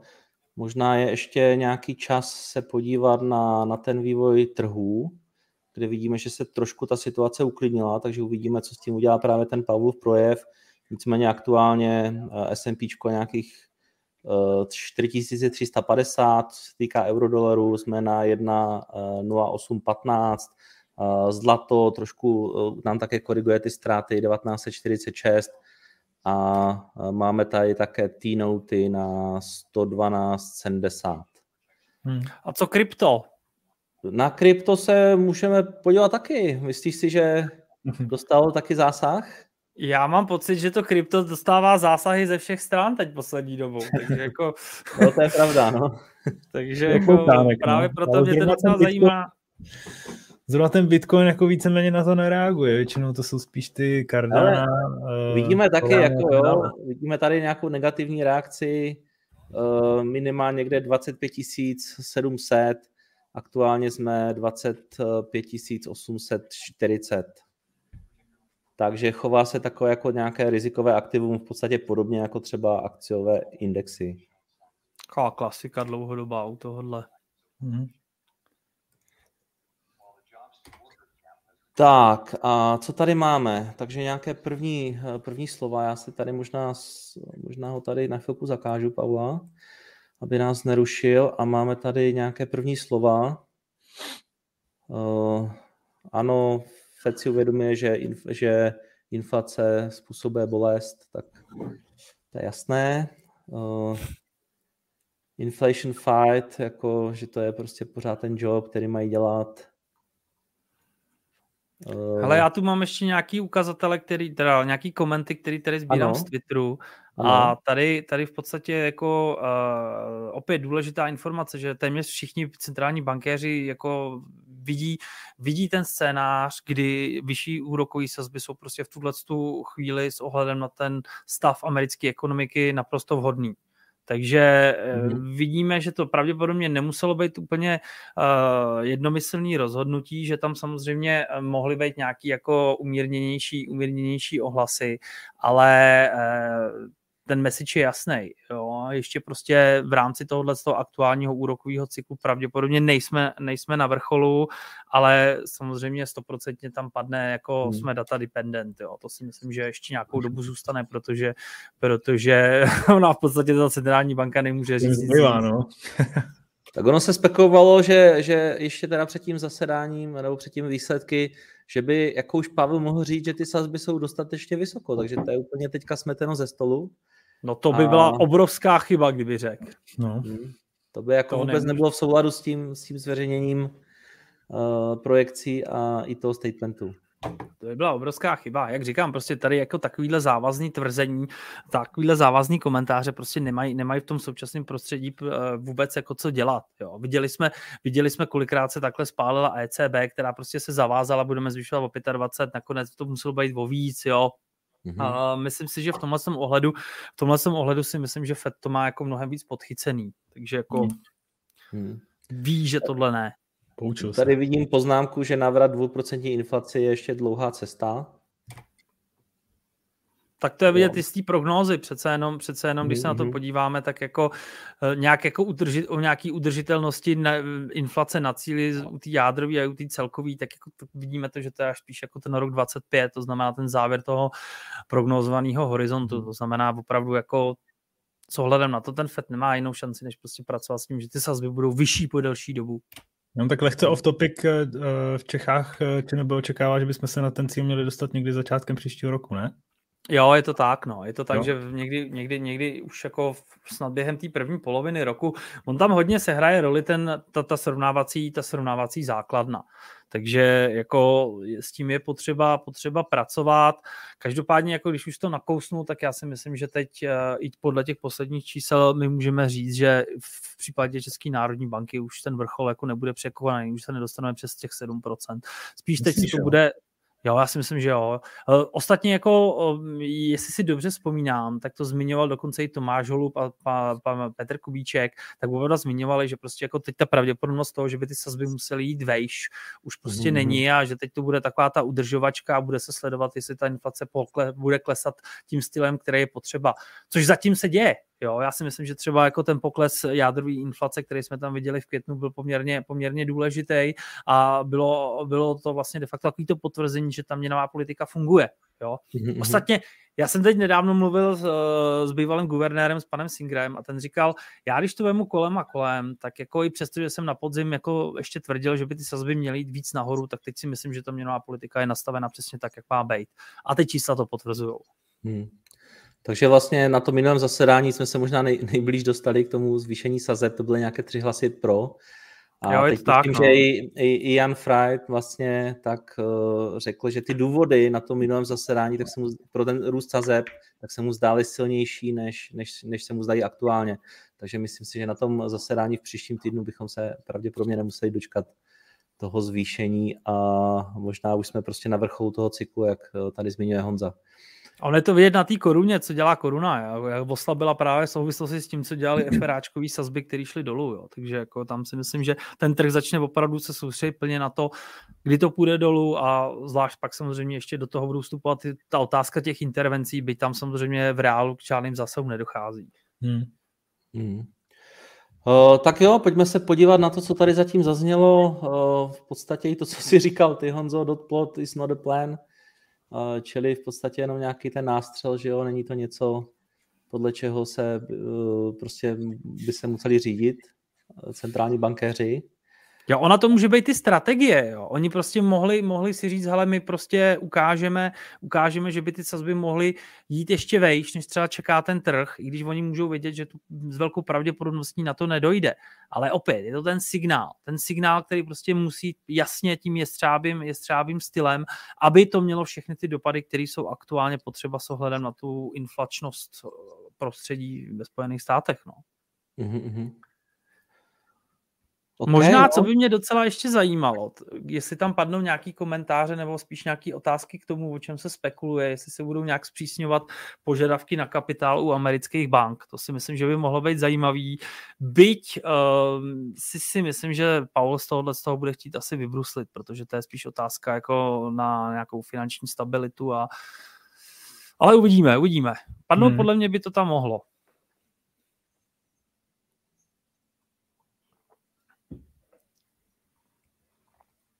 Tak, uh, už jsme teda se dostali k těm dotazům, takže tady by to mohlo být do něco zajímavější. Uh, každopádně ještě než padnou ty první, tak samozřejmě Pavel se tady zavazuje k tomu, že teda ta inflace uh, chtějí vzít zpátky ke dvěma procentům. Možná, Honzo, já jsem jenom zaznamenal, tyjo, to bys, ty bys to mohl vědět hmm. více, hmm. že co se teďka děje v tom Maďarsku, v tom centrálním bankovnictví, že tam tam víceméně uh, jsem zaznamenal zprávu, že tam chtějí posunout ten inflační cíl. Nevíš o tom něco? A já se přiznám, že teda Maďarsko jsem teď v poslední době Pohodě, vůbec, já jenom, že mi to hrozně nesledoval. Je to možný, ale ono ve výsledku, ono se o tomhle spekuluje i v případě Fedu. Já jsem tady nedávno hmm. narazil na to, že by Fed v podstatě měl upravit, nebo mohl upravit v rámci revize toho měnově politického rámce, takže by mohlo dojít k tomu, eh, že, eh, že by mohl začít cílit ne jenom čistě dvouprocentní inflaci, ale že by se vrátil, že by, že by začal cílit v podstatě to, co dělá třeba Česká národní banka, to je nějaký pásmo. Jo, to no, počkej, by... to, slíbili, to slíbili, že neudělají, ne? Ne, ne, ne, oni, oni, to, oni, oni řekli, že ne, jakože, a oni už údajně o tom jednali i dřív, ale jako zase klasicky spekuluje se o tom. Spekuluje se o tom všude, ať už jde o ECB, spekuluje se o tom e, i, i, i v, nějakých dalších ekonomikách. Počkej, oni prostě... cílují, cílují oni i teď vlastně dneska tu průměrně dvouprocentní inflaci? Ale to si myslím, že, to si myslím, že už tenhle ten fej, ten, eh, ten, o kterém jsme se bavili tady vlastně do doby, do doby ještě, než ta inflace začala výrazně růst, tak teď jako ono už to postrádá smysl. Jo? Nemyslím si, jo. že by, se, že by se na tu inflaci dívali uh, s ohledem na nějaký, na nějaký průměr. Jo? Teď pro ně je důležitý, kolik je ta inflace, jakým způsobem se vyvíjí, uh, nehledě na to, že uh, ono vlastně de facto nějaký to průměrování s ohledem na to, aby přestřelili, přestřelili ten trh práce, to už jako nedává mhm, smysl. Mm-hmm. Jo, to si myslím, že možná, jestli tě, jestli tě teďka můžu přerušit, tak tady ano. víceméně jde, jde o to, že ta první otázka eh, právě mířila tady k tomu, o čem jsme se eh, my tady v podstatě bavili, jestli, jestli ta, to čekání, to nezvýšení té sazby nemůže být kontraproduktivní. A eh, v zásadě Pavel tady odpovídá, že prostě je to součástí toho, toho procesu, takže nějakým způsobem eh, je velmi dobře, že jsi na to hned jako upozornil, protože je vidět, že to asi nejenom tobě eh, vrtá v hlavě, proč, eh, proč teda, když máme tak silné důvody k tomu, aby ty sazby dále rostly, proč, proč aktuálně nerostou jim hraje do, do, do kapes, nebo jak se do karet, do kapes, eh, do karet jim hraje hrozně moc to, že prostě oni, eh, oni pořád můžou argumentovat tím, že ta měnová politika, byť samozřejmě s ohledem na historii si prošla nějakým, nějakou transformací, tak pořád u ní funguje nějaký efekt spoždění. Pravděpodobně už to nebude roka půl, bude to spíš těch 9-12 měsíců, ale pořád mm-hmm. platí, že prostě ten vrchol toho frontloadingu ještě nemusí být v té ekonomice plně propsaný. Takže oni prostě budou to dělat tímhle s tím stylem, který je o tom fine tuningu. Na druhou stranu, jako já, já si prostě myslím, že i kdyby, kdyby dneska hajkli, takže to prostě chyba není a že by jim to dost možná i jako ulehčilo, mm. ulehčilo tu práci a doručilo by to utažení, který by ve výsledku mohlo znamenat to, že opravdu se na těch 5-6 nemusíme vůbec dostat. Já jsem koukal, že dokonce se už očekává, že bychom měli za druhý kvartál doručit anualizovaný růst nějak kolem 2%, jo, což, což je docela masakr, na to bych se asi To jsou ty naukásty. No. To jsou ty naukásty. Hele, ty naukásty je potřeba vždycky brát jako s nějakou rezervou, jo. Ale uh, jako celkově to ukazuje, že prostě ta ekonomika má, má jako nějakou robustnost, je na to čekávání silnější. I když teď je otázka, ono jakmile se to začne zhoršovat, tak to může mít celkově rychleji spát.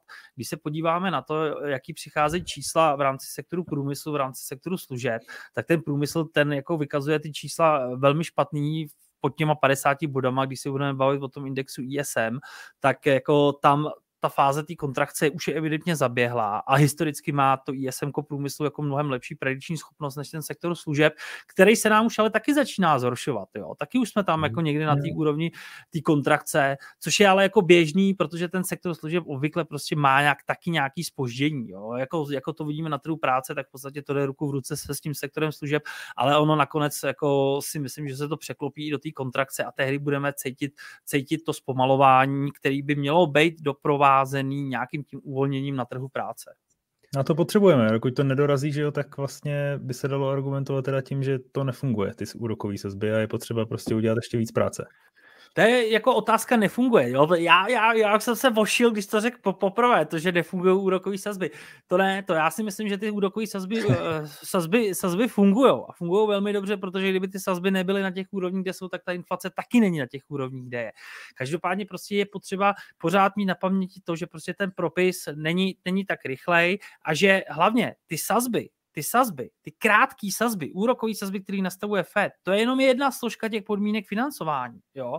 Tam si myslím, že pak jako my musíme jít ještě dál, musíme se podívat na to, jak se vyvíjí akcie. Ty akcie se v podstatě teď vyvíjí proinflačně, protože když nám akcie rostou, tak tady funguje efekt bohatství. Jo? Stejně tak, když třeba začnou znova růst eh, ceny nemovitostí. Pak tu máme, pak tu máme ten dluhopisový trh a když my vidíme, že třeba ty nejdelší sazby eh, klesají klesaj směrem dolů, protože ten trh čeká, že přijde nějaký výraznější makro zpomalení, tak to taky mm-hmm. jako úplně nepůsobí tím stylem utaženějších podmínek financování. No a pak samozřejmě i kurz a tam jsme viděli, že ten dolar jako ve srovnání s těma letošníma maximama je výrazně vejš. Takže tohle je si myslím taková ta situace, kdy, ten, kdy ta americká centrální banka musí, musí právě balancovat a musí pracovat s tím, co má, to znamená nejenom ty sazby, ale právě i ta rétorika a právě i ta prognóza, protože ona potřebuje vlastně de facto pokrýt všechny tyhle ty oblasti, které jsem vyjmenoval. OK, pánové, posouvá se nám ta tiskovka, v podstatě máme už tady nějaké zhrnutí od o, analytiku Bloombergu, tak to není ostuda použít. V podstatě ty úvodní poznámky neznamenaly tady jako nic, nic zásadního, nic, co by se nečekalo, takže v podstatě byly v souladu s očekáváním.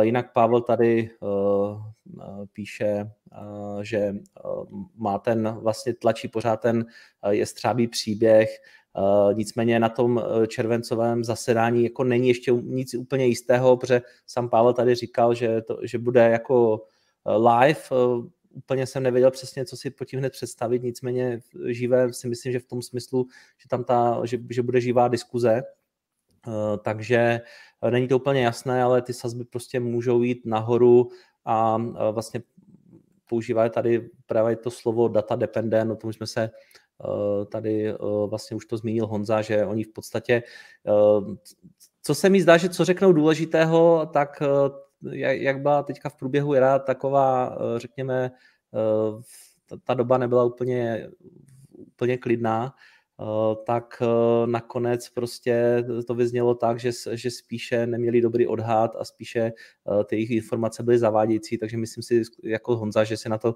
budou chtít dávat větší pozor a tady prostě ta data dependent, to je asi něco, co se bude muset opakovat, ale v zásadě, Honzo, myslíš si, že, že třeba ještě teďka do toho, že jo, máme tady pár týdnů, kolik je to, nějakých šest týdnů do toho dalšího Eh, zasedání. Určitě tam budou zajímavá ta červnová inflační čísla, ať už CPI nebo, nebo PPI, ale jinak v zásadě uh, myslíš si, že teďka se dají čekat nějaké jako ještě další důležitá data, která by mohla ten Fed nějakým způsobem ovlivnit?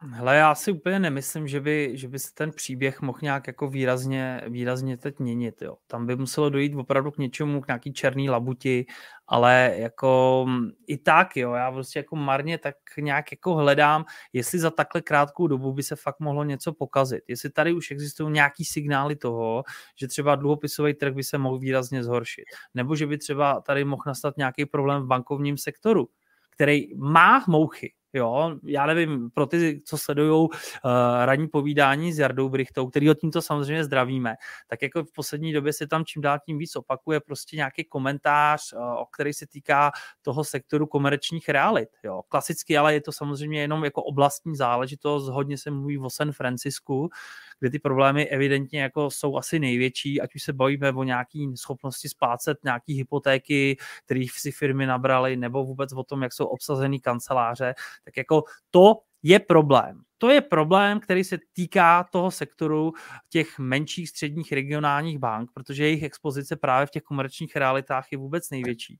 Na druhou stranu, Jo, je to zase opět něco spíš jako lokálnějšího charakteru, není tam nic, nic plošného, co by nám jako mohlo, mohlo jako říct, hele, tady bude nějaký problém, který povede k tomu, že ty banky třeba opravdu zpřísní výrazně to uvěrování a nebude to prostě jenom mhm. na jeden konkrétní sektor, ale bude to na všechny. Zatím je to na ten konkrétní. Jo, tam já nevím, uh, já jsem narazil na Bloombergu vždycky nějaký takový ten report, který nám říká, že uh, jsou tady nějaký developerské firmy, které schání financování, ale prostě jako ty banky je financovat nechtějí, jo, že prostě obešli, obešli kolik, 20-30 bank a prostě každá jim řekla, hele, sorry, ne, jo, takže to si myslím, že je takový potenciální slabý místo, ale zase nutně to nebude znamenat, nebude znamenat to, že bychom se měli dostat do situace, která by odpovídala třeba tomu, co jsme viděli v 0809, jo, to si myslím, že fakt jako tam není.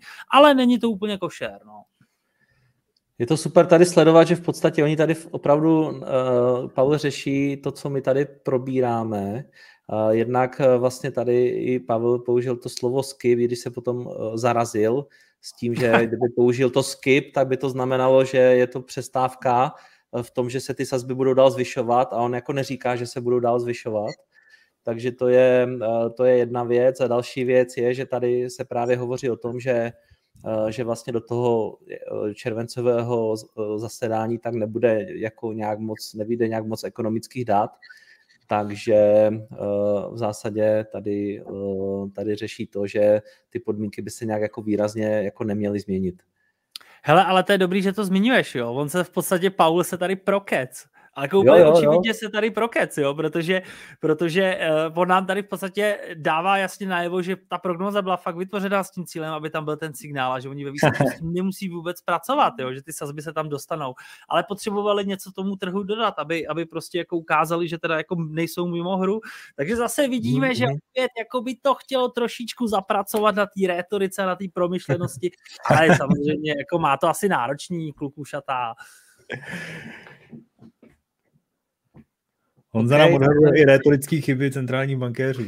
Já, já, já jsem v tomhle jsem si takový trošku puntičkář, protože já jako otrocky prostě to všechno poslouchám někdy dokonce i dvakrát a snažím se tam hledat tak, jako takovýhle ty náznaky, kterých se může pak člověk chytnout.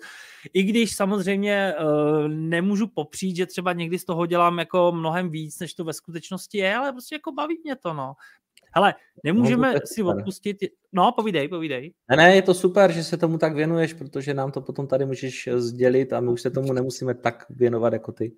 Ono je totiž hrozně důležitý eh, sledovat tu rétoriku. Rétorika je jeden z nástrojů centrální banky. To, jakým stylem vy podáte to rozhodnutí, to, jakým stylem vy, vy se stanete součástí té forward guidance, vám v podstatě bude ovlivňovat ten trh a potažmo teda vlastně i tu samotnou, tu reálnou ekonomiku. Takže jako centrální bankéř by měl být jako dobrý rétor. Vzpomeňte si třeba jako na nejvíc bedes moment, jako na, na Mária Dragigo, kdy říkal, že jako že v podstatě udělají všechno, všechno pro to, aby jako zachránili euro a věřte mi, it would be enough, tak jako to bylo prostě, to byl extrémně silný signál, který hmm. opravdu měl reální dopady.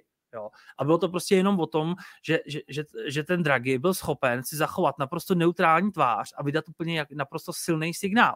Že tam nebyly žádný jako košatý opičky, jako to třeba dělá Lagardová, která se ráda vypovídá, ale zase občas jí to pak uteče. Vy třeba březen 2020, kdy tady jako uvedla naprosto otřesnou věc, že prostě nebudou řešit, řešit spready. Jo. Tehdy to musela, uh, muselo řešit kolik členů rady guvernérů. Jo. Ale to jsou prostě takové věci, které, kterým centrální bankéři musí přičuchnout, no. Dobře, no. To vlastně hasit, že jo, pár dní na to. No, je to tak, no, je to tak. Hele, ostatně, ostatně jako já jsem to kritizoval i třeba v případě Aleše Michla, eh, když, když ho jmenoval, když ho jmenoval když ho Zeman jmenoval, tak jako Michal tři měsíce před zasedáním uh, už v podstatě nám tady říkal, hele, já jsem připravený, že prostě ty sazby zůstanou stabilní. A to podle mě byla chyba, protože ta inflace tehdy sílila a ten trh najednou úplně z ničeho, z ničeho, z ničeho nic prostě jako přecenil ten výhled. No a v návaznosti na to jsme tady viděli to extrémní, to, to výrazné oslabení koruny, který nakonec skončilo tím, že musela zasahovat centrální banka. Já si fakt myslím, že v tomhle tom máme my jako, jako světový unikát, že máme novýho guvernéra, na kterého musela instituce, kterou má vést, reagovat tím, že bude zasahovat do trhu. To je jako, podle mě je to fakt jako něco, co se jinde nevidí. No. Já tady vidím takový dobrý příklad toho Fed Speaku, eh, tady v, řekněme v této poznámce, kdy, kdy se zeptali Pavla, co je to sufficiently restrictive, nebo jako dostatečně restriktivní, tak Pavel říkal tady, že, se, že jsme se pohnuli jo, k této destinaci, jo, k tomu cíli, jo, takže tady si myslím, že, že už je to prostě takové hraní uh, se slovíčky a uh, hodně si myslím, že na tom závisí, no, jak v podstatě říká, uh, říká Honza. A myslím si, že to je velmi obtížný job, protože, uh, protože on má samozřejmě nějaký jeden svůj názor, potom mluví za celou, že jo, uh, za celé to FOMC, takže v tomhle tom smyslu nějakým způsobem jedno slovíčko prostě stačí, ulítne a hned je to na těch trzích poznat. Takže uh, určitě, určitě je to hodně těžké a jenom málo asi lidí by to chtělo dělat.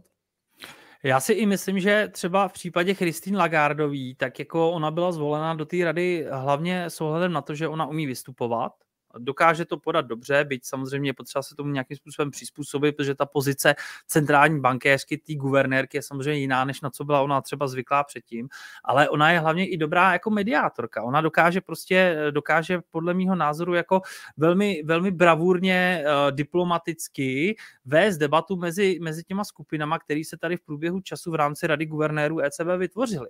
Že jak dlouho my hmm. tady mluvíme o tom, že tady je nějaká jestřábí skupina a nějaká holubičí skupina. To už je strašně dlouho a sahá to vlastně až někdy někam do období jako před covidem. A právě ta, právě ta postava přímo Lagardový si myslím, že jako byla zvolena i s ohledem na to.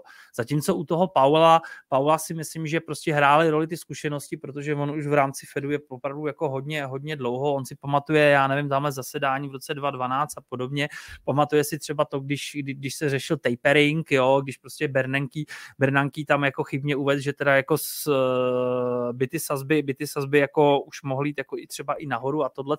On si to všechno pamatuje, ale on je takový jako praktik. Jo. On prostě není, není třeba to, co byla, to, co byla Janet Jelenová. Janet Jelenová byla akademička, která měla prostě vytříbený projev, který dokázal opravdu jako doručit to, co má. On Paul jako se tam občas chvílema hledá a je vidět, že jako si úplně není jistý v kranflecích, i když už jako na tom pozici, na té pozici je relativně dlouho. Eh, tady Pavel eh, tak nějak jako vysvětluje, proč, eh, proč možná ta pauza vlastně přišla, nebo proč si ji mohl dovolit, je to, že v podstatě ty sazby už se že jo, začaly zvedat v létě minulého roku a je, je prostě dobré si myslet, že, že prostě ten efekt jo, je, je prostě pozvolný a postupně se projeví takže asi v tomto smyslu se vyjadřuje, že, že možná čeká na ty efekty toho, toho zvyšování, které vlastně jsme tady měli dosud. Je to spoždění, on to tady koukám dokonce i zmiňuje, že prostě jako velká nejistota hmm. s ohledem na to spoždění té měnové politiky.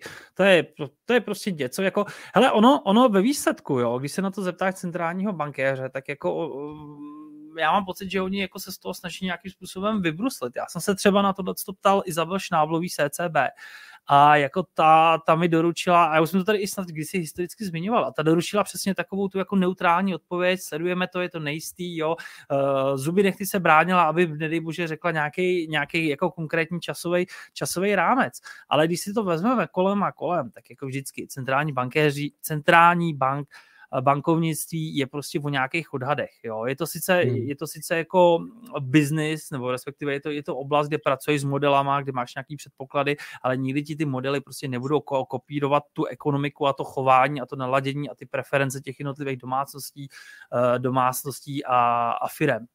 I proto já jsem tady, pracujeme. Tady bylo vlastně jo, zaznělo, sorry, jo, tady zazněla vlastně jenom otázka jenom vlastně na to, jak, jak dlouhý jsou ty uh, eh, spožděné efekty těch úrokových sazeb a Pavel podle mě odpověděl tak nejlíp mohl. Nevím. no, jako, ono, ono, jako, hele, já mám pocit, že to byl Christopher Waller, který jako zmiňoval, že uh, se tyhle ty lagy, že se to spoždění propisu měnové politiky fakt jako teď v poslední době i protože jde přes ty podmínky financování, které obsahují víc faktorů než sazby, takže to je těch 9 až 12 měsíců. Dřív se uvádělo rok až rok a půl. Hmm. Takže je hmm. tam, nějaký, je, je, tam nějaký, je tam nějaký proces a ono ostatně, počkej, já tady možná můžu někde vyhrábat jeden graf. Uh, počkej. FED si vytvořil jeden ukazatel, který mu říká uh, proxy Fed Funds Rate. Uh, je to v podstatě taková jako alternativa, alternativa uh, toho, uh, s jakým měnově politickým otožením můžeme pracovat. Počkej, já to tady nazdílím. Share screen, jo. Tak, volejte na mě, jestli to vidíte. Máme to tady. Jo, tak, hele, ta modrá, to je v podstatě ta effective Fed Fund Rate, což je ta úroveň, což je, což je vlastně de facto někde zhruba něco mezi, mezi, mezi tím upper and lower bound, který nastavuje, který nastavuje Fed, jo. A kopíruje hmm. to vlastně ty sazby, ty sazby, který se uh, Fed administruje. Tady ta proxy, ta proxy v podstatě má v sobě zahrnuto ještě, ještě o něco víc. Má v sobě zahrnuto, má v sobě zahrnuto právě to utažení nejenom skrze ty sazby jako takový, ale i přes ty ostatní faktory, faktory, které jsou obsaženy v těch podmínkách financování. No a jako my tady vlastně de facto vidíme, že uh, díky tomu frontloadingu tady došlo k tomu utažení, který bylo mnohem, mnohem vyšší, než nám doručovaly ty sazby jako takový, ale že tam v těch posledních, posledních několika měsících došlo k určitému uvolnění. Ten vrchol byl někde tady, koukám, na konci listopadu, kdy tahle ta proxy Fed Fund Rates dosahovala 6,5%, zatímco tehdy jako ty sazby byly kolik, ukáž, počkej, to tady byly, byly nižší, byly nějakých 4, 3, no byly nějakých 3,75, tak vidíte, že prostě ty podmínky eh, toho financování udělali jako uh, poměrně výrazní utažení, ale teď té poslední době, i s ohledem na to, že my jsme se posunuli od té fáze frontloadingu do toho jemného ladění, takže tam došlo k nějakému uvolnění, ale pořád to odhadem tohohle z toho modelu odpovídá tomu, jako kdyby ty sazby byly na 6%. Což jak víme, tak jako když to srovnáme s inflací celkovou, jádrovou, s indexem výdajů na osobní spotřebu, tak jsou to hodnoty, které už tyhle ty úrovně toho tempa růstu cen převyšují. To znamená, to jsou ty restriktivní úrovně, které my chceme vidět. A teď je otázka, jak dlouho je bude potřeba, potřeba udržet. OK, díky Honzo. Já tady ještě poprosím, že nám pokračuje samozřejmě ta tiskovka. Pavel tady ještě pořád eh, vysvětluje a odpovídá na dotazy.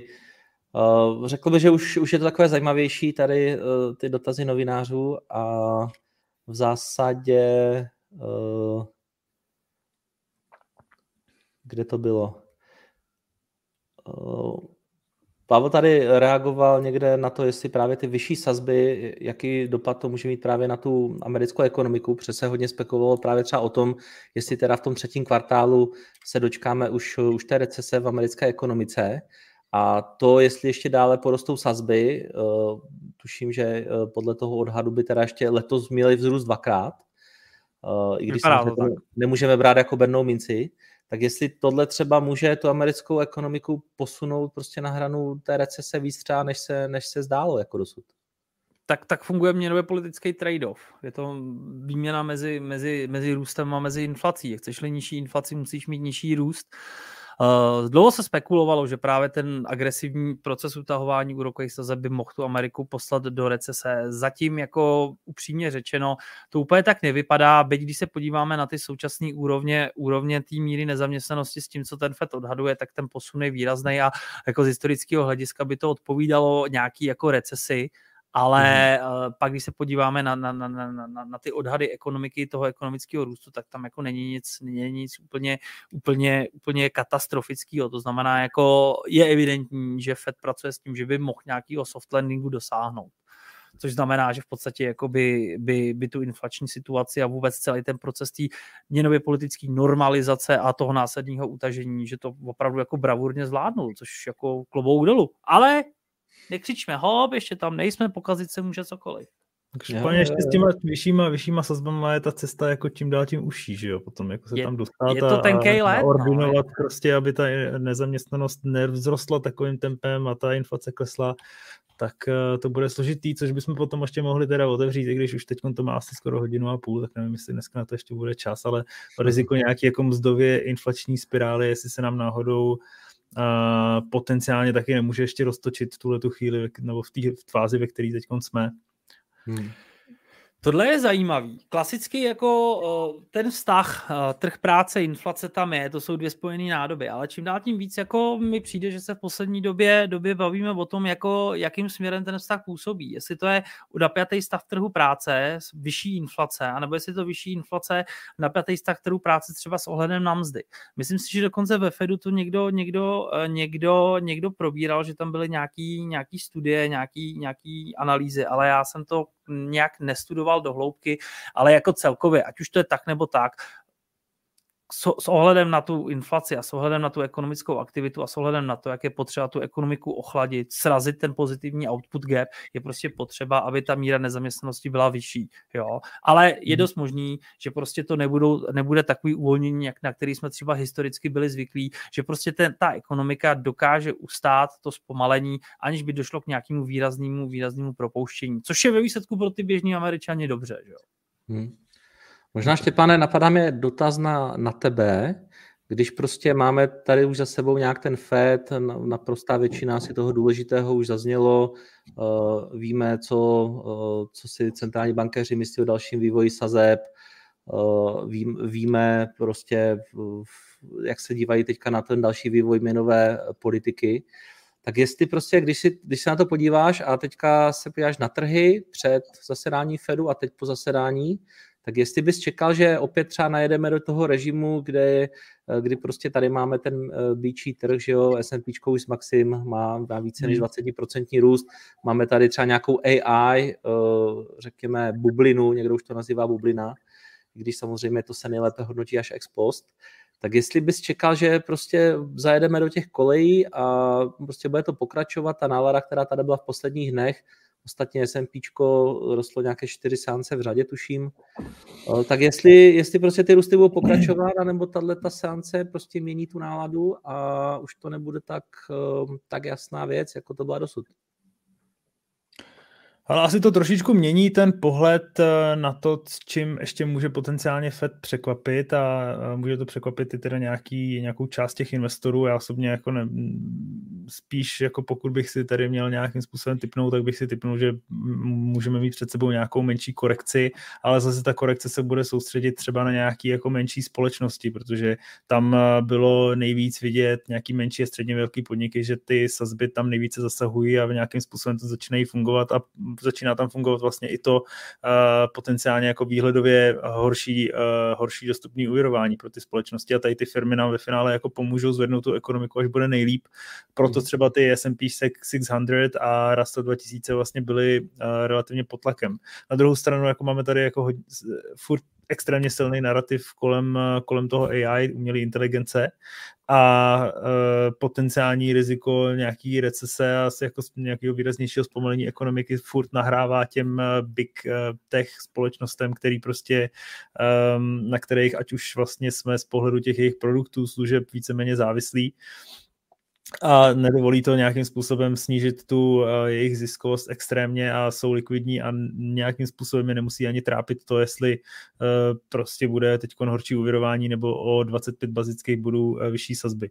Takže tam si myslím, že bych úplně nebyl příznivcem nějakého doomsday teď na akciových indexech, i když samozřejmě jakoby krátkodobě tohle to může teď působit na ty trhy trochu negativně, nic, nebo to ani nemusí působit spíš pozitivně, takže uh, se můžeme dočkat něčeho podobného, co jsme viděli někdy v Dubnu, nebo, nebo myslím, že to bylo květen, kdy jsme šli v podstatě asi 3-4 týdny do strany a vůbec bych uh, se tomu nedivil.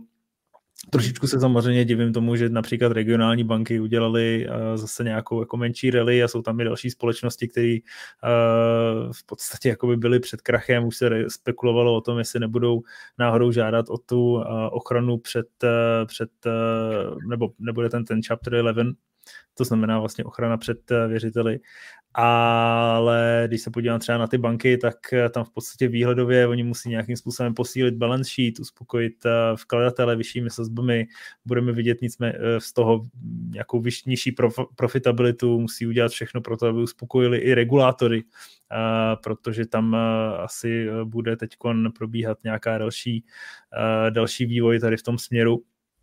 No a pak samozřejmě je tam ta výnosová křivka, která eh, je teď eh, není rostoucí, ale invertovaná a tyhle ty free money, který plynou právě z té uh, jako přirozeně rostoucí výnosové křivky, tak jsou pryč hmm.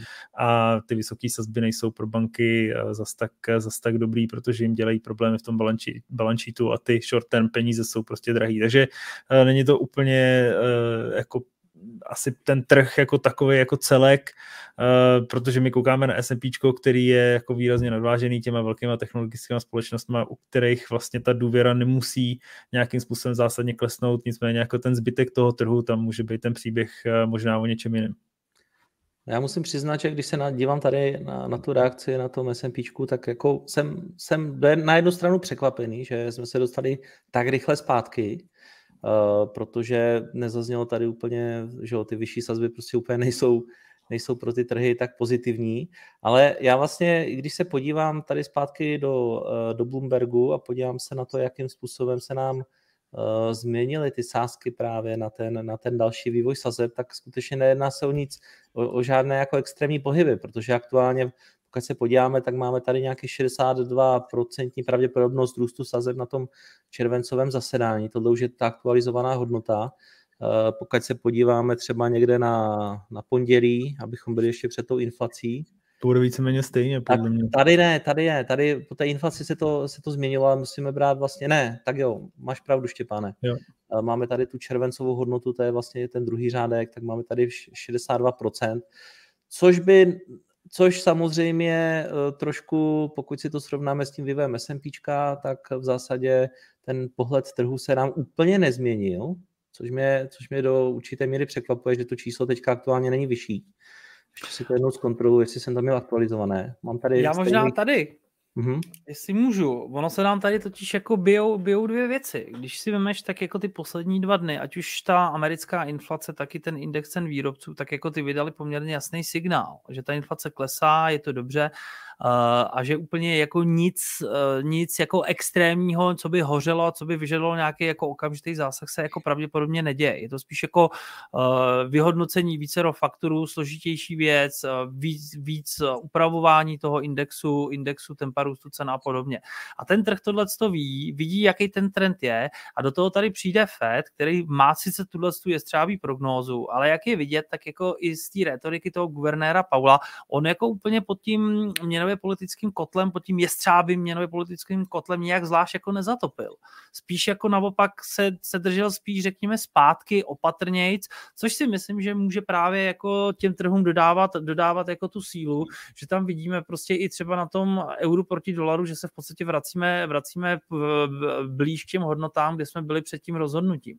Takže eh, jako z mé strany já jako souhlasím s tím, co říkal Štěpán, opravdu tam asi jako úplně nějaký jako extrémní, extrémní uh, obrat, obrat nevidím. Korekce OK, to si myslím, že jako bude dávat hmm. nějaký smysl, ale že prostě ten trh zůstane naladěný na té stejné vlně, kterou tady vidíme. Pánové, 21.05, nové historické maximum na NVD. Upozorňuji mě tady na to Filip v diskuzi, takže v zásadě ta nejvíc nahypovaná akcie dokázala ještě po tom, co jsme dneska všechno slyšeli, tak dále růst, takže, takže to si myslím, že to docela potrhuje. Každopádně bych řekl, že teda uh, se nějak blížíme tomu závěru, možná nějaké uh, zhrnutí teda toho, toho dneška. Uh, do jaké míry, Honzo, to bylo pro tebe dneska překvapení? Já si myslím, že jako největší překvapení přišlo, přišlo v tom smyslu, že nakonec teda ten dotpod graf ukázal vyšší hodnoty, i když na druhou stranu prostě, když se na tom zamyslíme, že to je svým způsobem taky jako politikaření, tak to úplně jako uh, není nic jako úplně zcela neočekávaného, není to nějaký boom, nějaký prostě jako extrémní překvapení, protože prostě ta centrální banka musí pracovat s tím prostředím, který má a, a v tuhle tu chvilku jako nemůže polevit, ale je vidět, že prostě nedala do toho všechno. Nedala do toho všechno, protože kdyby do toho dala všechno, tak dá tu prognózu, zvýší úrokový sazby a ještě k tomu Paul bude znít mnohem ostřeji, než zní teď. Takže Pro nás z toho plyne to, že teda sazby rozhodně letos klesat nebudou. To, kam až se vyšplhají, jestli se ještě vyšplhají směrem výš, je samozřejmě otevřený, je to možný, ale není to stoprocentní, což si myslím, že jako tomu Fedu bude v tuhle chvilku vyhovovat, ale s ohledem na dopady, dopady na ten trh, um, alespoň z toho prvotního, prvotního vývoje tam jako nevidím nic extrémního, co by opravdu naznačovalo nějaký mm-hmm. velký obrat. Štěpáne, nějaký, ně, něco na závěr? Nějaká no, myšlenka? Mm, já se přiznám, že mě to dnešní přes zasedání eh, relativně překvapilo, protože myslel jsem si, že bude to trochu víc o té retorice, než eh, vlastně o tom, eh, o tom, ať už forward guidance, nebo o tom vlastně, co u nám dal FED z pohledu vlastně nějakých těch jejich predikcí a nebo toho dot chartu. Takže tam dle mého názoru jako přišla nějaká změna. Myslel jsem si, že tam ještě si nechá FED otevřený karty spíš do toho dalšího zasedání a skutečně jakoby doručí tu pauzu v důsledku toho, že vlastně ta headlineová inflace mu vlastně klesla víc, než bylo to očekávání, takže já jsem mm-hmm. překvapen a dal by se říct, že pozitivně, protože se alespoň jako něco zajímavého děje, nicméně ten trh, jako nemyslím si, že to pro něj bylo to, co se dneska stalo, něco jako zásadního, e, že by na základě toho vlastně mělo přijít nějaký výraznější represování třeba těch akciových indexů nebo těch e, nebo dolarů a, a těch ostatních aktiv. Děkuju, no. Já za sebe musím říct, že mě překvapuje, jak prostě ty akcie jsou resilient, prostě jak, jak dokážou odolávat tomu napětí a prostě tlaku a, a řekněme, že prostě ne, ne všechno jde proti ním, ale jako řekněme, jsou tady faktory, eh, které by prostě hovořily pro to, že by ty ceny akcie měly, měly být níže a tyhle ty prostě trh nějak v zásadě to neposlouchá, protože uh, si myslí, že ta situace je, je prostě relativně dobrá, což jako řekněme, že se relativně zlepšuje, ale zase bych neřekl, že třeba tak moc, jako, jako by třeba mohlo vyplývat z těch úrovní, kde aktuálně jsme. Ta Nvidia je prostě na těch historických maximech teď, e, teď vlastně v těch posledních minutách, tak si myslím, že je takové jako e, dobrým příznakem prostě té aktuální situace. No a uvidíme, uvidíme, jakým způsobem se to bude dále vyvíjet. Eh, ono se prostě množství analytiků teďka zhoduje v tom, jak jsou ty akcie už přestřelené a oni pořád rostou, takže, mm-hmm. takže taková, řekněme, standardní situace v tom našem analytickém světě. No. Jsme, jsme, jsme hlavně... krůček od toho zvýšit, zvýšit cílovky. Ono hlavně, já si myslím, že... vlastně dochází, teda, jako, když, když nad tím přemýšlím. Aha, aha. Já si hlavně myslím, že ono teď bude i o tom, jaká je ta volatilita. A ta volatilita, jako jak vidíme nejenom na VIXu, ale třeba i na, na FXu, tak hlavně i na tom dluhopisovém trhu jde dolů což si myslím, že hraje taky jako eh, klíčovou roli, protože, protože čím nižší, čím nižší, eh, čím nižší poskoky těch bondů, těch výnosů a tak tím pádem samozřejmě jako ten trh bude mít zase, zase o jeden důvod, důvod navíc, proč prostě jako si udržet ty současné hodnoty. No a klasicky blížíme se do léta a v létě ta volatilita je nic moc, takže jako tady bude hmm. hodně zajímavý sledovat, jestli se udrží ten inflační trend, jestli tam bude i nějaký uvolňování toho trhu práce. No a pak samozřejmě budeme čekat, co zazní v Jackson Hall, klasická největší událost. Hmm. Honzo, ještě se tady dívám do komentářů, tak eh, je tady hodně pochval na tebe, takže díky Děkuju. moc, že jsi tady byl dneska s náma. A doufám, že se to zase brzo někdy povede, protože je to parádní i pro nás a určitě musí být i pro diváky a myslím si, že takhle to má vypadat a dneska mám z toho vyloženě dobrý pocit, že že jsem se něco nového dozvěděl a e, doufám v to, že se jí diváci něco nového dozvěděli. Takže děkuji moc, Honzo, a děkuji taky i Štěpánu. Koukám, že naši, naši klienti obchodují proti mně, tak já bych ještě možná pozval, pozval zítra na, na Wall Street Open, kde určitě zase budou nějaké další e, moje myšlenky, které třeba mě napadnou a budete mít třeba nějaký možná nápady na, uh, nějak, na to, co... co, co reverse, to, reverse Štěpán Hájek. Inverzní, inverzní Hájek indikátor upravujeme taky, nebojte se. A Štěpáne, to... ještě zítra bude mít uh, zasedání ECB Tomáš Cverna s Ronaldem Išipem a možná tam bude mít ještě dalšího hosta, teď nevím přesně, takže přesně. zítra od 14 hodin uh, taky máme připravený další stream. Máme připravený stream a já jsem na to chtěl taky upozornit, protože se chystáme to moderovat v podobném duchu jako právě eh, tenhle ten FED, čili i včetně té tiskové konference, což jsme zatím nedělali, takže uh, sám jsem na to zvědavý a uh, přijďte prosím v co největším počtu. Díky. A Ronald Ižip je navíc topový, topový analytik, takže o to se budu dívat i já. Dobrý Honzo, paráda. Mějte se hezky a příjemný zbytek večera. Naschranou. Tak já díky za pozvání, mějte se. Hezký večer, naschle.